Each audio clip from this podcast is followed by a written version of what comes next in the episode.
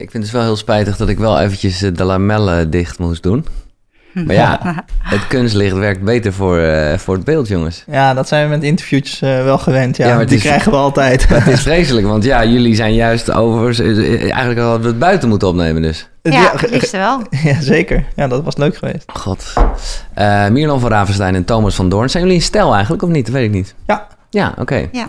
En hoe, ehm, hoe zijn jullie dan Your Health concept begonnen? Want, want Mirlon, jij bent meer eh, van de, uit de tandartswereld. Thomas, jij komt uit de tenniswereld. Ja. Eh, en hoe komt dan ja, datgene wat jullie zijn begonnen? Ja, nou eigenlijk ehm, een, lang geleden al hadden we ehm, allebei veel interesse in gezondheid. Ik heb een jaar fysiotherapie gedaan. Toen dacht ik, dit is het toch helemaal net niet helemaal. Toen eh, ja, veel gelezen over voeding, eh, een aantal cursussen gedaan, ortomoleculair, eh wat verdiept in de KPNI, al dat soort zaken. Wat, KPNI? Ja, Dus dat? dat is ook een soort opleiding die ik overigens niet besloten heb om te doen. Dat is klinisch psychologisch neuroimmunoloog, als ik Hmm. het goed zeg. Dat komt uit België. En dat probeert ook holistischer naar gezondheid te kijken. En dat is toen uiteindelijk ook in Nederland gekomen. Volgens mij zijn ze bezig via de Nederlandse vaandeldrager daarvan, eh, Leo Pruimboom, om het aan de Rijksuniversiteit Groningen te krijgen. Maar dat weet ik niet helemaal zeker. Dat ging een keertje voorbij. En ehm, ja, Mirlon eigenlijk ook altijd eh, geïnteresseerd in gezondheid. En veel, je praat er veel over. En had altijd al zoiets van, ja, ik wil meer doen bij mijn cliënten dan alleen zeggen, oké, ik ga het gaatje repareren of ik ga dit of dat doen.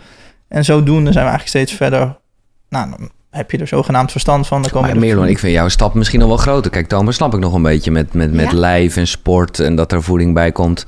Maar eh, van, van tandarts naar eh, eh, ho- holistisch, zeg maar, het is, wel een verschil. Ja, ja, ik denk dat ons vak in de tandartswereld natuurlijk ook steeds meer ontwikkelt. Dus biomaterialen worden steeds belangrijker. Ja. Maar het is niet natuurlijk sec een, een bepaald gebied waar je naar kijkt. Je leert steeds meer om naar een veel groter gebied te kijken. En ehm, ja, en oorzaken te vinden van problemen. Niet Maar je alleen... zit helemaal nooit meer in iemands mond, of doe je dat ook Jawel, zeker wel. Oh, Drie, ja, drie dagen per week nog steeds. Ja, ja, in ja, een ja, eh, precies. holistische tandartspraktijk. En toen zaten jullie samen op de bank, of weet ik veel hoe het gaat, en dan bedachten jullie, oké, we gaan Your Health concept beginnen. Wat is het idee daarvan? Eh, het idee ervan is dat je eh, een, een, een concept ontwikkelt voor een persoon waarin je zijn leefstijl kan aanpassen en eh, via die leefstijlaanpassingen meer werkt aan de oorzaak van die persoon zijn gezondheidsprobleem of eventueel als diegene preventief iets wil voorkomen in plaats van dat je het idee hebt dat je continu symptomen aan het bestrijden Ja, ja, ja. hebt.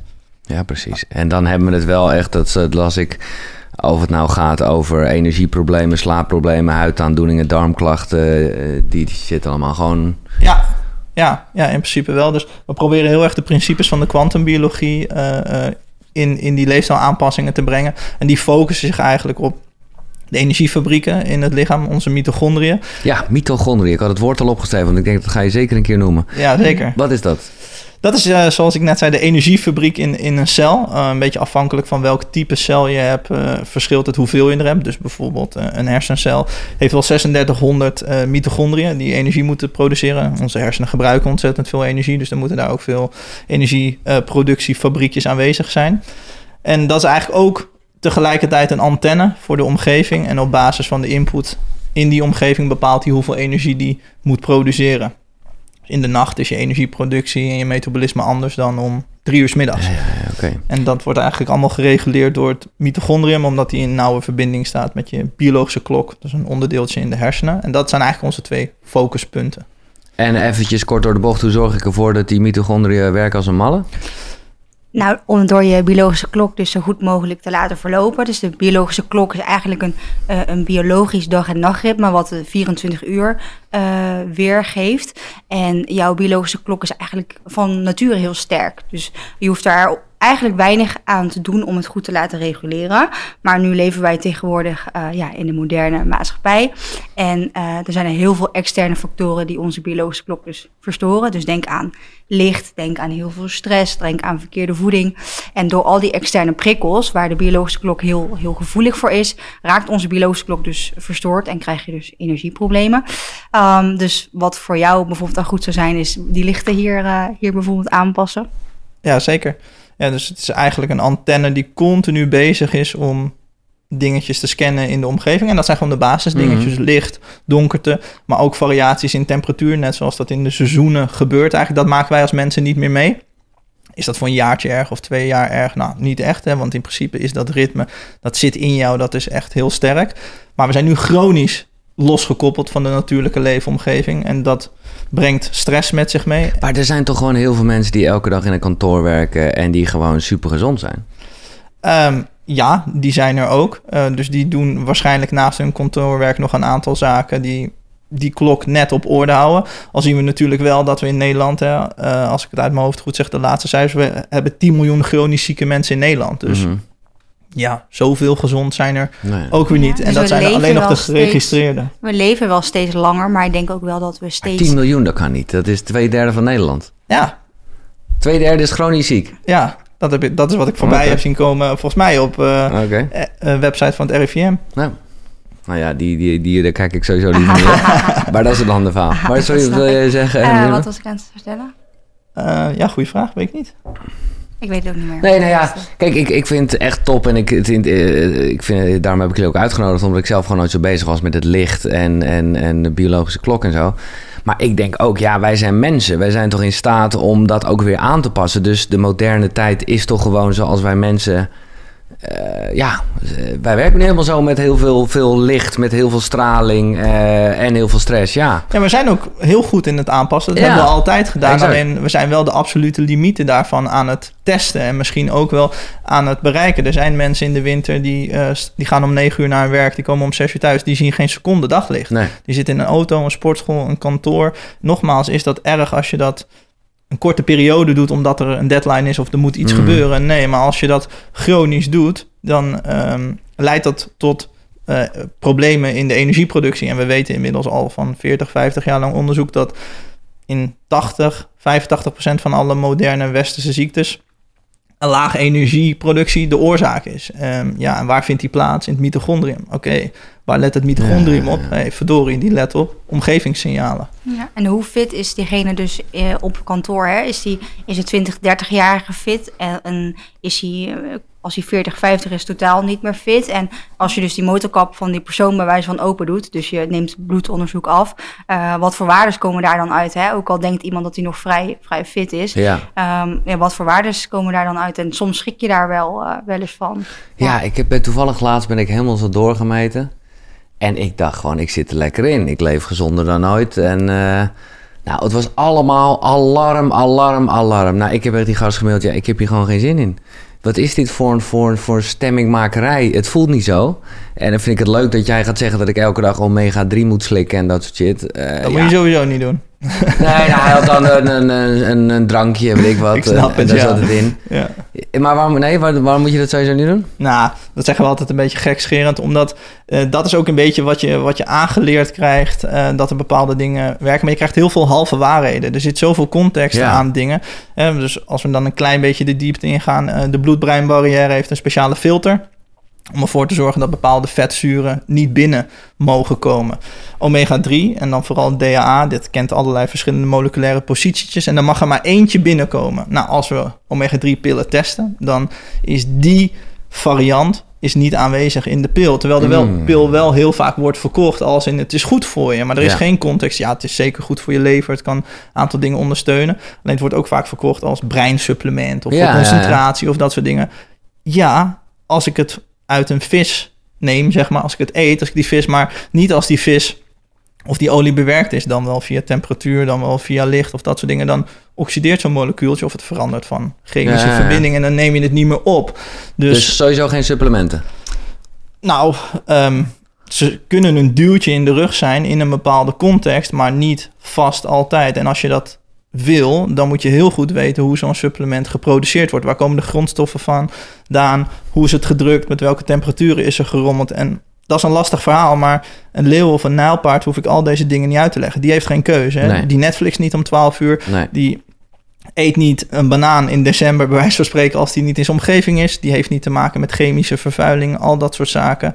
En jij bent ook een product uit de natuur. Alleen wat je net zegt, we zijn heel goed in het aanpassen. Ja. Alleen je, je motortje, die draait nou eenmaal op een aantal evolutionaire wetten en die kun je niet omzeilen. En dat proberen we wel continu. Maar... Nee, precies, dat is het mooie. Dat vind ik ook tof. Dat is wat jij, waar jij in gedoken bent, de kwantumbiologie. Dat gaat heel erg daarover, toch? Een beetje de natuurkunde, geneeskunde. Ja, het is een mix tussen natuurkunde en geneeskunde. Daar komt het eigenlijk op neer. En dan zijn er gewoon een x-aantal dingen, ja, die, die, die, die zijn nou eenmaal zo. Dat, dat begrijp ik wel. Alleen ja, laat ik het gelijk maar even dan. Jij noemt al vis. Ja, dus heb je natuurlijk verschillende mensen aan tafel gezeten. Uh, en altijd als het over voeding gaat, uh, dan verschillen daar zo ontzettend de meningen over. Ja. Uh, de laatste keer, was het laatste gesprek dat ik over voeding had, was met Janneke van der Meulen. Toen was ik wel heel erg overtuigd dat ik dacht, ja, waarom zouden we in godsnaam nog vlees of vis eten? En waarom zouden we zoveel planten eten? fruit. Dat is wat het is. Ja, dus daar zit ook weer heel veel context aan. Uh, ben ik het eens met uh, hoe er op dit moment uh, met dieren wordt omgegaan in, in, de landbouwindustrie? Nee, absoluut niet. Nee. Dat is niet hoe het hoort. Um, iemand anders, we krijgen vaak berichten over wat Janneke dan zegt. En dan zeg ik altijd tegen die persoon: Oké, okay, je woont in Nederland. Welke groenten en fruit ga je hier van een boom trekken in december? Nee, true. Alright, dus er zit een stukje context aan van oké, nu doen we heel veel slechte dingen uh, met dieren en antibiotica en allemaal rommel. Wil je dat dier eten? Nee, maar je zou ook kunnen kiezen voor uh, een, een, een boerderij die er wel heel erg biodynamisch mee bezig is. En dan zitten er heel veel voordelen aan het eten van vlees. In de vetstructuren, zoals ik je net al aangeef. Dat molecuultje, dat hebben wij nodig. Dat zit in onze ogen, dat zit in onze hersenen. Maar zit dat molecuultje in geen enkele plant of fruit? Nee. nee. Nee. Nee. nee. nee. Wel in orgaanvlees van uh, normale dieren. In, dat bedoel ik mee niet vissen. Ja, ja. En voor de rest alleen in vissen. Ja. ja. En ook in de meest hoge concentratie, dus in lamsvlees bedoel jij, denk ik, zit het in veel lagere concentraties. Dus dan moet je heel veel lamsvlees eten om dezelfde concentratie binnen te krijgen als dat jij. Uh, Eén oestertje heeft meer van DA3, of sorry, omega-3 DHA in die moleculaire positie, die heet de SN2-positie, uh, dan een kilo grasgevoerd levervlees. Ja. Ja, ja. Er zijn ook echt onderzoeken naar dat uh, kijk, mensen voelen zich vaak de eerste zeven jaar veel beter op een, uh, op een plantaardig dieet. Ligt er natuurlijk ook wel aan van wat voor dieet ze vandaan komen. Hè? Als jij echt van een, van, uh, van een westelijk dieet komt en dan overstapt naar een plantaardig dieet, dan snap ik dat je je ook beter, beter voelt. Maar dat er heel veel cognitieve stoornissen, dat je veel meer kans hebt op cognitieve stoornissen en, en depressies na dus flink wat aantal jaren zonder vlees of, of vis. En dan met name door vis dus. Hmm. We hebben dat ene molecuultje waar we het net over hebben, yeah. wat alleen in vlees vindt. Dat is zo ontzettend belangrijk dat we twee recycle-mechanismes hebben. Vanuit de hersenen naar het oog is een speciaal uh, recycle-mechanisme. En vanaf de hersenen naar de lever. Dr. Bazan, dat noemen ze ook het Bazan-effect, heeft dat heel uitgebreid in kaart gebracht. Als jij dat molecuul niet ververst en niet bijhoudt, als het ware. Dat kan ook gestimuleerd worden door zonlicht om het bij te houden en te recyclen. Maar als je en in kunstlicht leeft en je uh, eet vegetarisch, dan gaat dat systeem naar de knoppen. En dat, dat systeem gaat inderdaad, zoals je aangeeft, niet naar de knoppen binnen een paar Nee, weken. nee. Dat heeft even de tijd nodig en dat leidt tot allerlei gezondheidsproblemen. Hmm. We zijn niet tegen fruit, maar eet dan seizoensgebonden fruit. Net als alle andere dieren dat bij wijze van spreken ook doen, die eten seizoensgebonden. Maar ik kan toch gewoon elke dag een ander stukje fruit nemen? Dan zit toch helemaal de afwisseling erin? Of eh, werkt het niet zo? Nou, ja en nee. Als in, ehm, als jij fruit eet wat in het seizoen is, dan is dat oké. Het heeft ook met jouw context te Ja, maken. maar wat in het seizoen is, het komt godsam uit een kas. Alsof het nog iets te maken heeft met, de- met het seizoen. Nou, daarom zou ik ook liever niet producten uit een kas eten. Je probeert zoveel mogelijk van de boer zijn spulletjes te halen. Ja, ja, ja. Maar kijk, nu zitten we heel erg op detailniveau. Nee, dus ik ik vind het begrijp... leuk hoor. Ik ga er ook een beetje op in, omdat ik gewoon... Omdat, je, nou ja, jullie zeggen dit en ik ben, sta weer gelijk in een soort errorstand. Omdat ik denk, ja, jullie hebben ongetwijfeld Seaspiracy ook gezien. Zeker. Ik wil Ja, gewoon geen vis eten. Nee, dat- op die manier zou ik ook geen vis Nee. willen eten. Maar dat wil niet zeggen dat er geen andere manieren zijn om toch aan die producten te komen. ja en, en hoe gezond ben je hè? als ik een, eh, een patiënt binnenkrijg met hevige klachten en we kunnen haar tijdelijk helpen om bij wijze van twee maanden, drie maanden ontzettend veel vis te eten, eh, wat de ontsteking in het lichaam remt. Eh, want dat is eigenlijk de, ja, het hoofddoel van omega-3 eh, nuttigen. Ehm, als dat dus twee, drie maanden dat ze dat volhoudt en we gaan daarna minderen, Mhm. dan vind ik dat een, ja, een tijdelijke meerwaarde hebben dan... Eens. ja. Nee hoor, dat, dat, dat snap ik ook helemaal. Want mijn, bedoel, mijn beste vriend Ik heb hem regelmatig aangehaald hier, omdat eh, nou ja, hij echt heel lang corona heeft gehad. En ja, die was jaren vegetarisch en die is toch op een gegeven moment maar weer vlees gaan eten omdat gewoon uh, dat hem ook werd verteld. En dat heeft hem inderdaad wel geholpen in het aansterken ervan. Maar dan gebruik je het bijna echt als een soort medicijn. Ja, dat, en dat is het ook eigenlijk. Ja. Absoluut. Maar dat kan op geen enkele manier eh, met uh, suppleren, die omega. Dat kan gewoon echt niet. Als je over de hersenen praat, niet. Nee, zover uh, wij weten in ieder geval niet. Ik heb veel onderzoeken erover gelezen. Dus dat is allemaal één grote hoax, al die supplementen? Um, nee, hoezo? Want het is voor de rest van het lichaam is het ja, gezond. De, de, dus dat, dat is ook een beetje wat we altijd bij de... Uh, als je een traject bij ons volgt, dan lossen we, beloven we niet alleen dat we de oorzaak van je probleem oplossen. We zorgen er ook altijd voor dat er een stukje informatieoverdracht plaatsvindt. Zodat je wat meer tools hebt om wat objectiever naar bepaalde zaken te leren kijken. En heel veel mensen. Uh, dat is ook helemaal niet erg. Je hoeft ook geen natuurkundige of, of wetenschapper of wat dan ook te zijn. Als je een supplementje gaat kopen. Alleen ja, er zit zoveel marketing achter. Er worden zoveel halve waarheden verteld. Ja. Ja, en mensen denken vaak dat ze gezond bezig zijn als ze een keukenkastje opentrekken en ze hebben daar allemaal vitamine C, vitamine D, allemaal isolaten uh, in de kast staan. Het heeft ook een, een bepaalde ja, toxische werking op, op de lever. Uh, dus je kan er ook een verkeerde richting mee, mee uitgaan. En dat weten heel veel mensen, nee. denk ik niet. Nee, maar tegelijkertijd hoor ik ook weer het verhaal dat... Uh, hè, even los van, ja, je kan alles bij een biologische boer halen. Maar ja, ik ben gewoon een gast die gaat gewoon naar de supermarkt. Uh, ja, dan, dan blijken daar de groenten uh, en, en ook het fruit toch ook weer niet de waarde bevatten die ze vroeger bevatten. Nee, dat kan ook niet meer als je ziet hoe we met de bodem omgaan en, en, en welke mineralen daar aanwezig zijn. Dus er is ook, en dat proberen we ook altijd mee te geven, altijd context als in waar ben je op dit moment? Wat is voor jou echt raadzaam en moet je eventjes als het ware door de zure appel heen bijten? Jij zegt dat je je top voelt. Ja. En jij, jij gaat bij wijze van spreken, ik overdrijf eventjes, uh, weet ik veel, uh, nooit groenten en fruit halen en je voelt je alsnog top. Prima, ja, alleen het... goed is, het goed. Ja, ja. Maar ja, ik ben dan dus wel, en dat is uh, ook wel wat jullie denk ik doen en het is echt een beetje misschien een struisvogel iets. Maar en dit was een hele lieve man die hier bloed kwam prikken met allemaal... Maar ik dacht gewoon, ja, uh, als jij mij nu gaat mailen dat alles op rood staat... en alles gevaar heeft, ja, ik voel het gewoon niet zo. Nee. Dus uh, toeledoki met je... Nou ja, dat, is, dat zeggen we ook altijd tegen cliënten. Je moet geen ene moer geloven van wat wij zeggen. totdat je zelf een beetje onderzoek hebt gedaan... en totdat je zelf het tegendeel bewijst door de dingen die we zeggen op te volgen... en hoe je dan voelt. Dus op zich die mindset dat je zegt van oké het voelt niet zo, het voelt niet oké.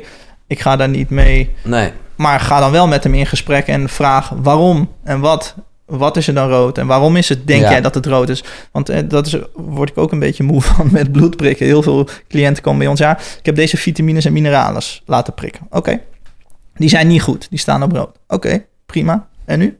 Wat is de oorzaak daarvan dan? Ja. Dat is wat jouw therapeut, behandelaar jou zou moeten vertellen. En dat is bij heel veel mensen uh, heel lastig, omdat ze van de basis, en dat is in mijn optiek, dat is in onze optiek, natuurkunde, niet een heel klein beetje verstand hebben. Als wij lezingen geven in ziekenhuizen voor artsen, of we gaan met artsen in gesprek, zeggen: hey, Thomas, logisch verhaal, het staat op de eerste drie bladzijden van je natuurkundeboek. Ik snap het, ik, voel, ik heb het nooit gehad. Nee. Ja, of mensen willen een quick fix. Mensen hebben, willen liever een, een, bepaald ja, spuit voor iets. In de plaats van um, dus echt werken aan je gezondheid. Dus je circadiane gewoontes veranderen. Datzelfde geldt ook natuurlijk een beetje voor jou. Um, als jij nog niet de urge hebt om er iets aan te doen, dan uh, zal het ook natuurlijk lastig worden om dat, om dat te Eten. Ja, maar tegelijkertijd vind ik het ook een beetje laf van mezelf. Want dan kom je gewoon al snel waar gewoon het hele systeem van naar de kloten gaat. Dat het dus wel symptoombestrijding wordt. Want dan heb ik straks ergens last van en wil ik dat gefixt hebben. Ja, ja. Ja dat is waar. Zo werkt het dan toch ook wel weer. Ja, en het is gewoon tegenwoordig lastig met veel... Er zitten zoveel haken en ogen aan, joh. Typ dieet in op Google en je verdwaalt in het bos. Dat krijgen we ook tijd van cliënten toch. Ja, maar ik weet niet meer wat klopt. Daarom vinden wij natuurkunde zo aantrekkelijk. Omdat je daar heel makkelijk aan iemand kan spiegelen. Soms maak ik het heel simpel. Je hebt een batterij in een afstandsbediening, die heeft een pluskant, een minkant en er zit wat vloeistof in. Als het plusje of het minnetje scheef zit, dan kun je drukken op die afstandsbediening wat je wil. Dan gebeurt niets meer. Of vloeistof is vervuild, dan is de batterij op. Ja. Nou, zo werkt het in de natuur ook. Een atoom heeft een plusje, een minnetje en een neutrale kant. De zon zorgt ervoor dat het minnetje op orde komt. De aarde zorgt ervoor dat het plusje goed op orde komt. En als jij dus in de zon bent, blote voetjes op de grond, je verbindt jezelf met de natuur, of je over al die dingen waar je het net over had, grotendeels helemaal niet na te denken. precies. En ehm, hoe belangrijk is voeding ook, hè? Kijk, bij, mij, bij ons komen er heel veel mensen die al alle diëten hebben geprobeerd. Dus epi, paleo, ehm, noem het maar op. En dus hebben elke keer de, ja, de voedingsstof hebben ze aangepast. Ja. Dus zeg maar de benzine of de diesel van de auto. Maar als jouw eh, motor kapot is en je gaat ehm, alleen de benzine veranderen, dan gaat hij nog steeds niet lopen. Dus ja, wij, wat wij proberen is eigenlijk de motor weer aan het praten krijgen. ehm, in de plaats van weer een ander soort benzine erin te gooien. Mooi. En, en, en eh, ja, als je deze de vergelijking volhoudt, waar zit het dan in? Hoe pas je de motor dan aan? Ehm, door dus je biologische klok eh, de verstoringen te verhelpen. Ja, om weer die weer goed te laten verlopen. Zodat er hormoonafgifte weer klopt. De hormoonproductie eh, verloopt weer op tijd. Ja, alle klokken lopen weer met elkaar samen. Om in die vergelijking te blijven, als jij je auto straks start rijden, dan is het drie of is het één weg? Nee, dan begin ik meestal wel in zijn. Ja, nou, je kent mijn rijstijl niet. Nee, daarom vraag ik het. Maar ja, nee, dat, anders werkt het niet. Ja, dus op het moment dat de zon opkomt, totdat die ondergaat, schakelt hij ook naar allerlei verschillende frequenties. Die frequenties die duwen jou in een versnelling. Bij een rode Ja. zonsondergang en donkerte komt er, komen de andere hormonen vrij dan bij een zonsopkomst. Ja, Nou ja, als je dus altijd maar je lamp aanknalt, eh, je badkamer ligt, en dan zit de motor ongeveer op versnelling 3, 4. Het licht wat daar vandaan komt, lijkt totaal niet op zonlicht, maar het lichaam gaat zich, zoals je net al aangaf, aanpassen en dan lijkt het op 2, 3 uur 's middags. Als je dat chronisch doet, ja, dan op een gegeven moment slijt de motor. Dan kan ik wel Ja. andere benzine in die motor gooien, maar dan houdt het op. Dus je wil, wij willen altijd beginnen bij het aanpassen van de biologische klok. Hoe kun je dat doen? Dat kan je doen met temperatuur, met donkerte, met licht en voeding is ook maar afkomstig Ja, van, het ja, van het fotosynthese-netwerk. Dus is eigenlijk ook als we dat in en- enzymen, eh, als die dat knippen, dan zien we eigenlijk ook lichtflitsjes. hè. en de bacteriën in onze darmen laten ook heel veel licht los. Alles wordt gereguleerd via licht. Dus als je die prikkels weer natuurlijker gaat maken, dan weet het lichaam zelf wat het moet doen. Ja, ja en dus ehm, om even geen vergelijking te maken met bijvoorbeeld eh, biohacks, dat hoor je ook steeds Mhm. meer natuurlijk. Dat is iets heel anders dan, dan wat wij proberen ja te doen. juist Dan- zo natuurlijk mogelijk. Ja, ja, Ja. en het is dus niet als jouw motor kapot is, of, of in ieder geval echt bijna kapot aan het gaan is, en je gooit iemand bij wijze van in een, in een koud bad, ehm, dan gaat dat metabolisme ineens heel erg omhoog en kan het juist ervoor zorgen dat die motor helemaal afslaat en kapot gaat. Ehm, als iemand al gezond is en die persoon gaat vasten, ehm, want ja, hoe goed is vasten als jouw mitochondriën eh, ja, niet zo goed zijn op het moment? Ehm, vasten zorgt voor, voor geprogrammeerde celdood. Gaan er meer mitochondriën gemaakt worden. Maar als je dus slechte mitochondriën hebt en je gaat opeens heel veel vasten, ja, worden jouw mitochondriën dan beter? Nou, ik denk het niet. Eh, maar als jij gezond bent en je gaat dan vasten en je gaat ehm, eh, in een koud bad bijvoorbeeld, dan kan het juist heel goed ja, voor je nee, gezondheid goed dat je dat zegt. Ik zeg. Maar dan nog eventjes in het algemeen het herstellen van een biologische klok. Is dat dus, eh, nou ja, dat is dus vooral het een beetje donker maken voordat je gaat slapen. Ik denk En dan niet voor- een beetje, maar echt heel donker. Want juist echt die hele kleine, eh, zeg maar een kleine kier in je, in je slaapkamer... waar het lantaarnlicht doorheen Ja. komt... dat kan er voor zorgen dat je biologische klok al ontregeld raakt. Dus echt een volledig donkere kamer is echt extreem belangrijk. Echt, Maar als bijvoorbeeld mijn details. eh, luchtcirculatie dingetje en een lampje heeft, dat is eigenlijk al... En dat mag dus niet. Ja, wij hangen er een, eh, een, een doekje overheen. Ja, Als we in een precies. hotel zijn, is het, hangen we er een doekje overheen of Ja. een dingetje. Eén foton, dus kleinste lichtgedeelte, zeg maar. Op het netvlies kan een, een biologische klok eh, iets anders Dus laten je hebt ook geen wekker. Nee. Nou, dat is niet helemaal. Ik heb een wekker op een batterij eh, waar eh, een speciaal soort filter overheen zit... en dat er alleen rood licht van de wekker Ja. afkomt. Hij begint later dan ik. Ik heb wel dus die wekker. Ja, ja, ja. Nou ja, laten we vanuit de wekker gewoon heel eh, organisch gaan naar de basisvraag die altijd terugkomt. En daar ben ik bij jullie echt wel benieuwd naar. Eh, het ochtendritueel. Dus er gaat een wekker, in jouw geval dan, eh, Thomas. Nee, in Mierland geval. Bij mij gaat Oh, er ja. nooit een wekker. Ah, dan ben jij gewoon uit de wekker. Lekker. Dan beginnen we bij jou, Mirlon. De, de wekker gaat. Ja, nou, ehm, zijn we in de winter of zijn we in de zomer? Mm, oh, dat maakt dus uit. Nou ja, we zijn nu toevallig even in de winter. Ja, ja in de winter is, dus wat, is het dus wat lastiger. Zeker als je dus vroeger, eh, vroeger moet gaan werken. Ehm, dus mijn wekker gaat. eh, het is zeg maar nu om acht uur is het licht. Dus zeg maar eh, om kwart voor acht gaat de wekker, dus dan is het nog, is het nog donker. Ehm, dan zet ik de rode lamp aan. Dus we doen geen wit licht aan, maar we doen rood licht aan. Ehm, in dat rode licht ga ik proberen, eh, ja, ga ik douchen, eh, klaarmaken, aankleden. Ik leg dus van tevoren mijn kleding klaar, want als je rood licht hebt, dan is de kleurverschil dus soms wat, wat lastiger. Maar op zich opmaken, haren doen, gaat allemaal, gaat allemaal prima. Ehm, dan is het, ga ik ontbijt maken. En dan is het licht, dus ik ga nog niet op mijn, eh, op mijn telefoon eigenlijk kijken, want daar komt dus ook blauw, eh, blauw licht vandaan. Dus het eerste wat we, wat we willen, is dat we natuurlijk licht van buiten krijgen. Dus dan ga ik een kleine wandeling maken bijvoorbeeld, of eh, als ik mijn ontbijt heb gemaakt, ga ik 's ochtends een kopje thee drinken in de tuin. Met mijn ontbijt ga ik dat rustig, rustig opeten. Um, ongeveer 15 tot 20 minuutjes wil ik eerst graag buiten zijn. En dan, ehm, ja, dan is er een bepaalde eh, hormoonproductie op gang gekomen op een natuurlijke manier. Dus wat ochtendlicht eigenlijk doet, is eh, cortisol verlagen. Dus als jij wakker wordt, dan, dan stijgt je cortisol heel erg. En als jij dan eh, in blauw licht gaat, dus meteen normaal licht aanknalt, dan stijgt je cortisol nog meer. Eh, en wanneer je dus naar buiten gaat, dan daalt je cortisol. Zeker als je dus nog, ook nog een, eh, een eiwitrijk en vetrijk ontbijt eet. Dus dat, eh, dat probeer ik ook altijd te doen. Ehm, dus denk aan, aan zalm, denk aan ei. Denk ochtends? Aan, ochtends, ja, zeker. Garnalen vind ik ook lekker in de ochtend. Ja, ja. Dus, Oké, ehm, en dit was de, de ochtend... dat is redelijk mijn, of ja, als ik, ja, dat is redelijk mijn ochtendritueel. Dat is gewoon, Ja. ja En er komt geen, eh, geen, geen koud douche dus? Eh, nee, nee, Nee. nee, omdat in de ochtend vind ik dat niet zo eh, geschikt. Omdat koud douchen zorgt voor een tijdelijke cortisolstijging. En dat vind ik voor juist in de ochtend wil ik juist mijn cortisol naar beneden brengen. En Ja, niet ja. helemaal door het dak heen, heen jagen. Maar je wilt toch 's ochtends juist die boost? Of je wilt 's ochtends heel relaxed blijven? Ehm, nou, je hebt al een boost als het, als het goed is. Kijk, mensen met echt gezondheidsproblemen die een hele strakke cortisollijn hebben, je wil eigenlijk dat het dus fluctueert.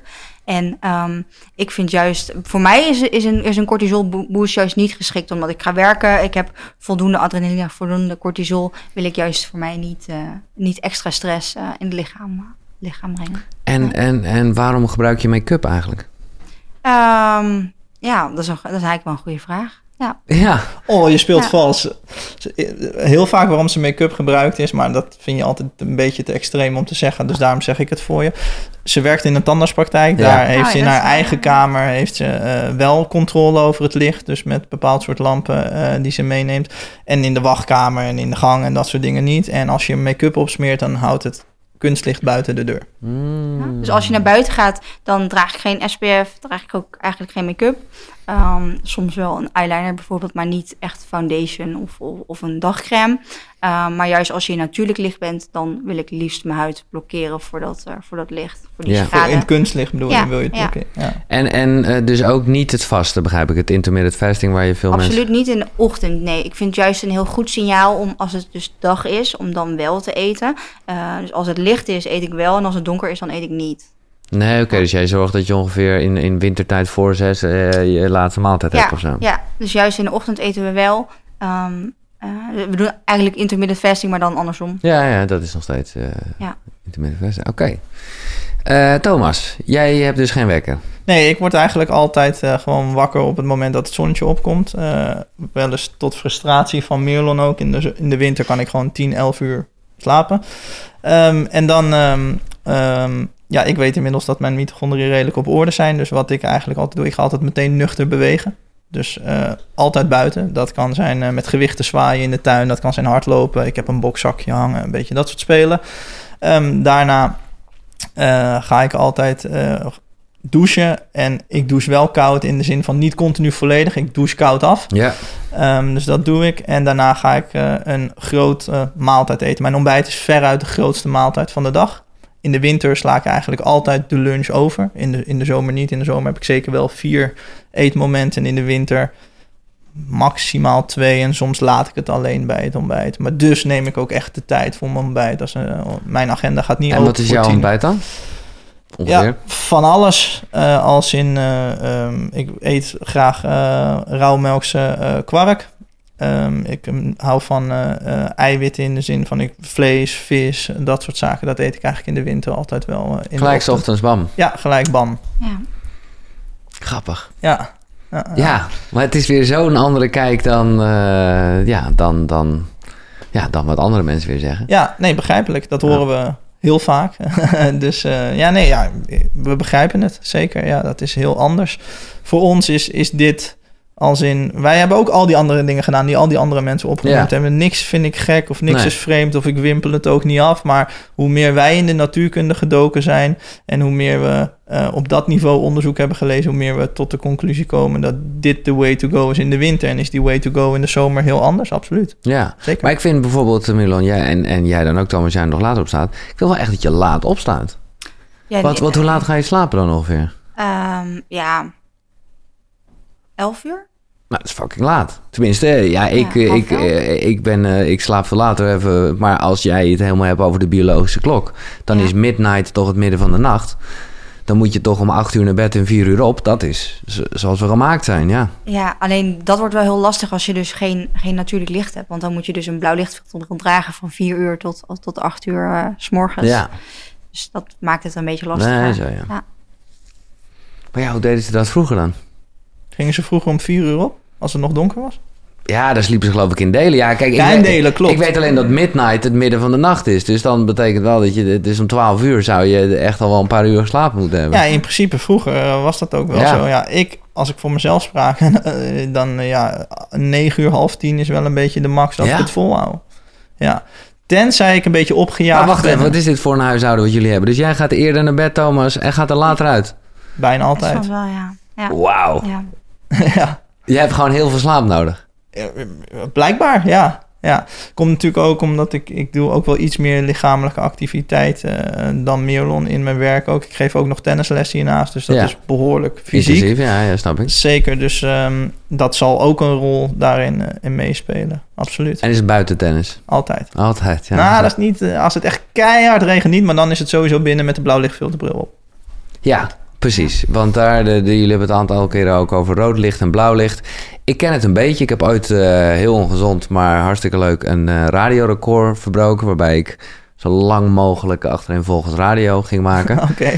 En daar heeft licht mij in geholpen. En weinig eten. Eh, want dan helpt natuurlijk geen enkele energy booster of wat dan ook. Moet je Nee. vooral niet doen. Maar licht, ik was helemaal omringd door lichtbronnen. Dat was eigenlijk nog voordat, die, voordat je die bril had met die lichtjes. En die zorgde er gewoon voor dat ik maar door kon gaan. En op het moment dat ik dan toch, want het was helemaal voor Guinness Book of Records. Op het moment dat ik dan toch even mocht slapen, dan werd het ook langzaam donker gemaakt. Wanneer het ook was op de dag. En dan, eh, Ja. dus ik... En ik weet wel dat over sporters die ook eh, gaan vliegen en zo, niet last van een jetlag hebben. Die, is dat dan een blauwe bril of een rode bril? Ik weet het verschil niet zo. Heb je het nu over de sporters? Ja? Eh, ja, dat hangt een beetje af in welke tijdzone ze vliegen, Ja, waar ja, ze vandaan zo. komen en dat soort dingen. Alleen ook daar zit weer een stukje eh, halve wa- waarheid in, inderdaad. Ja. Je wil eigenlijk nooit rechtstreeks blauw licht in je oog hebben. Dus als we de zon bekijken, dan is een frequentie nooit in zijn uppie aanwezig. Hij Nee. is altijd met alle frequenties. Totaal, ja. En minimaal 42% van het infrarode eh, van het zonlicht is infrarood. Dus dat hoor je niet, dat zie je niet, dat ruik je niet, dat proef je niet. Maar dat is er wel. Sterker nog, twee derde van jouw energieproductie per dag, dat wordt gereguleerd door het infrarode licht. Dus je kunt zo gezond eten als je wil, zoveel eten als je wil. Maximaal een derde van wat je nodig hebt. Dus stel, jij weegt 70 kilo, Mhm. dan heb je 85 kilo ATP, energie nodig. Dan kan je van die 85 kilo kan je maximaal een derde eten. En de rest moet echt komen door prikkels uit de omgeving. Dus een beetje afhankelijk van waar ze zijn, wat ze doen. Eh, dan bepalen ze dat. Maar ik zou nooit een blauw lichtbril in mijn gezicht. nee, Sterker nog, je hebt een aantal verbindingen in het oog, waaronder DHA, maar ook melatonine. Dat noemen we allemaal losse covalente verbindingen. Dus heel simpel, je hebt een driehoekje en er zit maar één slotje op elk hoekje. Terwijl goud, die zit heel hoog op de periodieke tafel, die heeft 96 slotjes per hoekje. Dus er moet heel veel info in om dat goud uit elkaar te krijgen. Dat hoeft niet bij melatonine, bij DHA. Heel kleine trilling, een korte golflengte, wat blauw licht is, zorgt ervoor dat het molecuul al uit elkaar valt. Nou, dan krijg je dus een vrije radicaal. Wil je continu vrije radicalen in je oog om je hersenen voor de gek te houden dat je ergens anders bent? Wij adviseren sporters altijd de rode bril gewoon op te zetten. Want wat is dan het verschil tussen rood en blauw? Uh, rood is minimaal 42% van het zonlicht Ja. Altijd, maakt niet uit. Uh, Alaska tijdens een sneeuwstorm of Kenia in de zomer is altijd minimaal 42%. Dus dat is de frequentie waar je het meest op geadapteerd bent. En een blauwe onnatuurlijke frequentie in zijn uppie, die kent hij niet. dus het systeem kent dat niet. Ja, en een rode bril die blokkeert juist het blauwe licht en het groene licht. Dus die zorgt ervoor dat je juist melatonine mag worden afgegeven. Ja. En de receptoren voor hormonen, uh, zoals cortisol, adrenaline, al dat soort zaken, die hebben een, een, een antennetje en die, daar komt de frequentie op. En die worden actief bij groen en blauw licht. En die worden inactief bij de frequenties van het infrarode licht. Dus dat is eigenlijk wat je wil. Dus de zon wordt altijd uitgebalanceerd. Als er heel sterk UV-licht is, en er ook altijd heel veel infrarood, waardoor je dus hormonaal niet uit de bocht vliegt. Haal je dat infrarood weg, zeg je nou, ik gooi een blauwe, blauwe bril op mijn gezicht met heel veel licht dan versnel je dat proces. Ja, Hoe zit het dan met een, eh, met een zonnebril? Precies hetzelfde. Ja, je dat huid je krijgt eigenlijk... Dat wil je absoluut niet. Nee. Je wil echt geen zonnebril op. Nee, nee. nee. Daar krijg je juist een jetlag effect van. En verbrand je ook heel snel. Want eigenlijk als jij dus via je ogen het signaal krijgt van de sterke zon... dan past jouw biologische klok zich daarop aan. Er worden bepaalde hormonen afgegeven... waardoor je dus minder snel verbrandt. Want jouw biologische klok weet van... hé, hey, het is vandaag een, een, een hele zonrijke rijke dag. En wanneer jij dan wel dat zonlicht op je huid krijgt... en jouw biologische klok... die wordt eigenlijk voor de gek gehouden door middel van die van die, uh, van die zonnebril, verbrand je dus ook veel sneller, omdat jouw biologische klok het systeem niet heeft kunnen aanpassen op deze zonvolle dag. En als je in een auto zit en je hebt bijvoorbeeld heel sterk zonlicht, dan mag je wel een zonnebril dragen, maar niet als het dus ook echt op je huid uh, komt. Ja. Dus echt het jetlag effect. Maar hoe gaan jullie door het leven, jongens? Want uh, op het moment dat je in de zomer op straat, dan denk je dus eigenlijk iedereen, gasten, doe het allemaal niet. Ja. Zeker. Ja. Absoluut, ja, daar hebben we het zeker over. We hebben nog meer collega's uh, in de praktijk rondlopen. Ja, op, je, je, je, sluit je maar af in die zin. Je helpt alleen mensen die gevraagd, die vragen voor hulp. Want anders word je loco. Ja, dat is bij vrienden, familie. Het is ook niet zo simpel. Ik kan het je, daarmee ben ik ook blij dat een podcast uh, meestal langer duurt dan 30 minuutjes. Ja, ja, ik kan het je niet uitleggen in, want het is het, het, luistert zo nauw, er zit zoveel context aan. Het is, we zijn zo ver van de natuur gegaan. Ja, dat, ja, dat, dat levert negatieve, het levert een heleboel positieve dingen op. Dit is mhm. hartstikke tof om te doen. Uh, maar het levert ook veel negatieve dingen op.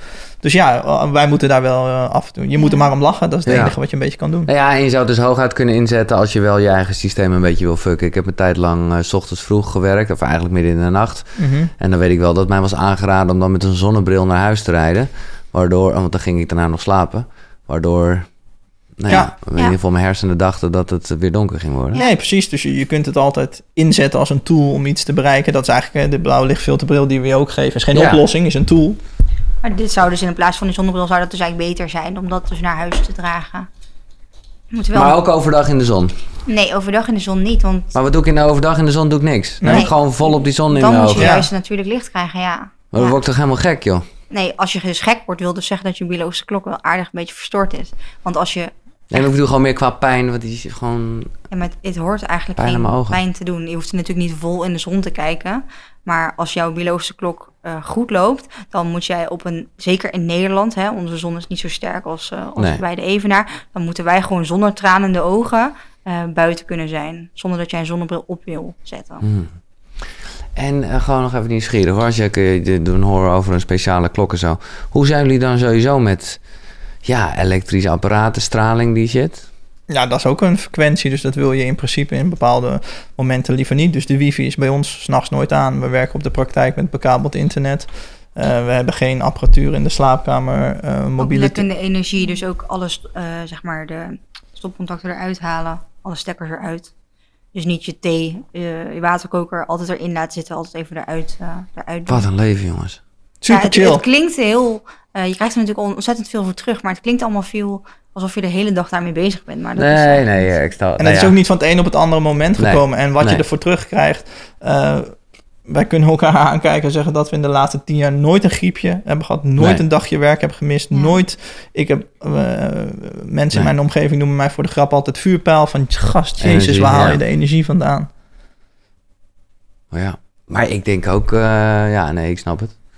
Maar een beetje weerstand opbouwen met, en dan bedoel ik ook met elektrische straling en dat soort grappen, ja. Maar die krijg je al. Ik zit hier toch, dus ja, nee, ja. Het niet dat hier te knallen als een malle, maak je geen zorgen. Nee, dat krijg ik wel inderdaad. Ja. We gaan ook eh, eh, met een vliegtuig op Ja. vakantie wel eens. Ja, Ja. ja. eh, we- we- en eh, ik krijg ook heel vaak de opmerking, ja, wifi van de buren dan. Ja, daar heb ik geen controle over. Daar kan ik niks aan doen. Nee. Ja, het is niet dat we op een, in een hutje op de hei moeten wonen om, om gezond te blijven, zeg maar. Zeker niet. Nee, maar je dat moet weet wel ik. andere dingen doen. Maar ik vind, eh, ik zag op een gegeven moment een filmpje van jou, Thomas, waarbij je gewoon echt al het licht in je, in je ijskast uit hebt gedaan. Ja, lijkt mij gewoon vervelend. Als je niet goed ziet wat er in je ijskast staat. Ja, Ja. ik snap het. Ja, maar alles went. Ik heb daar helemaal geen last van. Want nu knal ik gewoon mijn rode lamp aan. Of ik knal mijn gele lamp aan. Ja, dat zit gewoon in huis. Of, en we overdag, eh, zeker als we wel eens bezoek hebben of zo... dan gebruiken we ook gewoon een gloeilamp. Die heeft heel weinig blauw licht. Hij heeft wel wat hoor.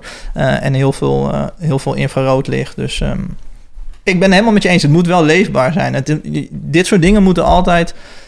ehm, gebruikt worden om je leven te verrijken en minder Ja. stress te krijgen en het lekker te vinden en relaxter in je vel te zitten dan dat het andersom is. Ja. En tuurlijk, als jij ziek bent en je moet een maandje door de zure appel heen om leefstijlveranderingen te maken, oké, dat hoort erbij, maar het moet niet zo zijn dat je eh, ja, bijna als een dwangneurose met dat soort dingen nee. bezig bent. Dat Nee, is maar zo, jullie, eh, zo, zo voelt het ook niet hoor. Dus, maar ja, hm, hm. oké. Laten we gaan. Ik heb jullie gevraagd eh, om na te denken over drie boeken die nou ja, van belang zijn geweest op jullie reis tot waar jullie nu eh, staan. Dus ik ben benieuwd. Wie eh, wil er eerst? Maakt me niet uit hoor. Eh, ja, Ehm, Dames gaan voor, oké. Ja. Milan eerst. Ik ga even snel naar het toilet. Ik zal eh, proberen het met licht uit te doen. laat de deur maar open hoor. Milan, wat is... eh, ja, ik ben heel, ik, ja, ik ben heel benieuwd wat voor boeken jullie... eh, of kom je echt met tandartsboeken? Of wat? eh? Ehm, Nee, nou ja, er zijn er Hij was heel, wel tandarts, die gozer. Heel veel, ja, ja, voeding en fysieke degeneratie van Weston A. Price eh, vind ik eh, heel interessant om te lezen. Ehm, en Want wat, waar, waar gaat het boek over? Ehm, het, ja, Eh, kun jij dat uitleggen?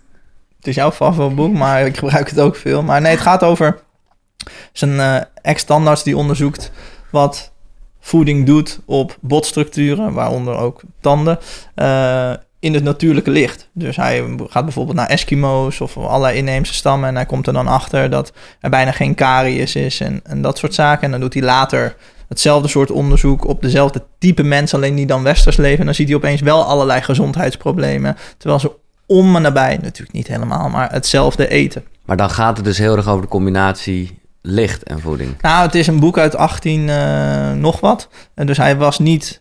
Hij wist niet waardoor het kwam, maar het viel hem extreem op. En dat heeft hij gewoon zo opgeschreven zonder daar een mening over eh, te geven. En later is er een hele organisatie ontstaan, de Western A. Price organisatie. Een hele grote organisatie die heel veel bezig is met voeding en eh, leefomstandigheden, om die link te leggen.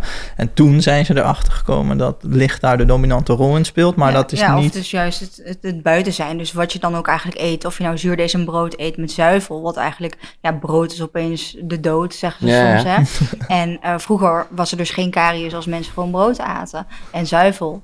Uh, dus het wat hij dus eigenlijk concludeert is dat niet altijd het voedingspatroon uh, ja, de boosdoener is van, van die gaatjes eigenlijk. Maar ook dus, uh, dan komen we op licht, temperatuur, Ja. uh, nou ja, elektromagnetisch veld. Ja, precies. Ja. Plusjes en minnetjes, elektronen en protonen. Maar jij eet gewoon brood? Um, Het is heel maar- weinig. Oh nee, ja. want dat, dat Ja. is, dat, bedoel, daar, waar, daar was ik van overtuigd dat op zijn minst nog het meeste mensen daarover eens was. Dat dat niet Dat dat- het gezondste is. Nee. Nee, Nee. nee, zeker nee. Oké, nou, een eh, leuk voedingsboek. Oké, eh, welke nog meer? Um, How to Eat, uh, Move and Be Healthy van Paul Jack. Oké, Um, dus denk ik aan het begin van uh, waar ik begonnen ben, dat ik dat boek begon te lezen. En het is, ja, het heeft denk ik wel echt uh, 100, 200 pagina's. Er staat echt alles in over ja, wat je gezondheid maar kan bevorderen. Dus echt van voeding tot beweging, tot koffie, tot thee, tot slapen. Echt, ja, alles wat gezondheid zeg maar inhoudt. En dan heel begrijpelijk uh, uitgelegd. Dus ook voor patiënten die ik krijg, vind ik het nog steeds een heel waardevol boek. Uh, om dat aan hun, uh, aan Ja. hun mee te geven. ik vond het opvallend, eh, als ik eerlijk ben Milan, dat jij gewoon een koffie wilde. Wat ik ik bedoel, ik zit hier ook aan de thee in de boost hoor. Ik, maar ik, ik, ik bleef ook niet gezond in, die, in dat opzicht. Dat ik gewoon, nou dat had ik niet verwacht, laat ik het zo zeggen. Ja, nee, ik drink af en toe. ja, ik heb ook dingetjes die ik misschien niet helemaal goed doe. Nee, nee, nee. Ehm, maar ik drink af en toe koffie. Ja, ja één of eh, één kopje per dag meestal. ja, ja, dus dat Ja. was hem ook. En dan niet op, eh, op lege maag. Dat vind ik ook belangrijk, omdat het natuurlijk heel zuur is. En het het cortisol ook weer extra aanjaagt. Maar eh, ja, één, één kopje per dag drink ik wel meestal. En dan het liefst biologische koffie met zo min mogelijk bestrijdingsmiddelen. Oh, Maar, sorry, dan heb ik je echt een vreselijk bakje gegeven. Want ik drink geen koffie, dus ik heb gewoon met van die pads. En sorry daarvoor. Oké, je derde boek. Ehm, daar ga ik even over nadenken. Hm. Oké, dan eh, gaan we naar Thomas. Ehm, Live on the Edge van Jim Alkalili. is een kwantumbioloog. En hij legt echt superleuk uit hoe... eh, er- maar echt, echt leuk als in... Ik laat wel eens kinderen op de tennisles een aantal bladzijtjes eh, lezen. Ehm, over hoe enzymen eh, licht loslaten. En dat dus eigenlijk eh, een soort projector is, een filmscherm en dat daartussen bacteriën zitten en dat dat een heel belangrijk onderdeel is voor je bioklok. Is echt, ik vind het echt heel knap hoe hij zo'n ingewikkeld onderwerp, namelijk darmen en hersenen, hoe dat werkt, dat hij dat zo leuk en met tekeningen Ja. zo heeft opgeschreven. Echt Is, is, is dat voor jou ook de gast die in die kwantumbiologie eh, getrokken heeft? Of hoe, kwam je daar zo nee, bij? Nee, dat zijn eigenlijk twee andere mannen, Jack Cruz en Doug Wallace. Oké. Doug Wallace wordt de, mitochondriaal, de beste mitochondriaal expert ter wereld genoemd. Die doet al 40 jaar onderzoek in allerlei kinderziekenhuizen met name. En Jack Cruz is een oude, ehm, zeg ik dat goed, neuroloog? Nee? Eh, Ja, hersenchirurg. hersenchirurg, volgens ja. mij trouwens. Ja. Ja. En eh, die is helemaal, die heeft een soort board opgericht met 25 andere artsen. eh, dat heet Optimized Life. En daar zijn alleen maar kwantumbiologie docenten. En daar heb ik een soort eh, ja, Mijn permanente ja. cursus. Dus één keer per maand praat je met hem. En dan zegt hij. Hey Thomas, lees dit, lees dat. Let op dit Maar onderzoek. hoe kwam je daar zo bij? Ehm, via mijn zusje eigenlijk. Ah, oké. Ik heb een eh, gehandicapte zus met een bepaald soort afwijking. En daar, eh, die schijnt vrij zeldzaam te zijn. En er werd eigenlijk gezegd, nou, dit klachtenbeeld, dat hoort erbij. En daar kun je niks aan doen. Dus dacht ik, ja, dat is gek. Ja. Moeten we dit zo gaan accepteren dat het zo loopt? Dat hoeft toch helemaal niet? Dus toen eh, via Paul Check en allerlei andere dingen zoeken in contact gekomen met hem. Hem een keertje geskyped. Hmm. En toen zei hij van, nee gast, dat is echt niet nodig. Eh, dat, dat kunnen we betrekkelijk makkelijk, niet omdraaien, maar Nee, wel nee. remmen. En heeft, dat heeft geholpen? Ja, heel erg. Oh, Zeker, ja. Ze is helemaal van de metformine af, diabetes type 2 vrij. Eh, ja, het gaat hartstikke goed. Wauw, ja. mooi. Ja, en toen kwamen we er eigenlijk achter dat het voor veel meer symptomen... Dus wat je zegt van... Als je onze lijst ziet met klachten waarbij wij kunnen helpen... dat zijn er natuurlijk eigenlijk heel veel klachten. Dat mensen zeggen, zijn jullie nou en darmspecialist Nee, en energiespecialist? Nee, Eh, het heeft gewoon allemaal met elkaar eh, te maken. Ja. natuurlijk. nee Ja. dat geloof ik goed, ja. Eh, een Ja. ander boek. Eh, The Fourth Phase of Water, dat is van Gerald Pollack. Hij eh, is ook wel grappig. Hij had per ongeluk eh, ehm, zijn microscoop aan laten staan. Eh, en hij heeft allerlei verschillende kleurtjes licht in zijn microscoop. En ze waren bezig met wateronderzoek doen.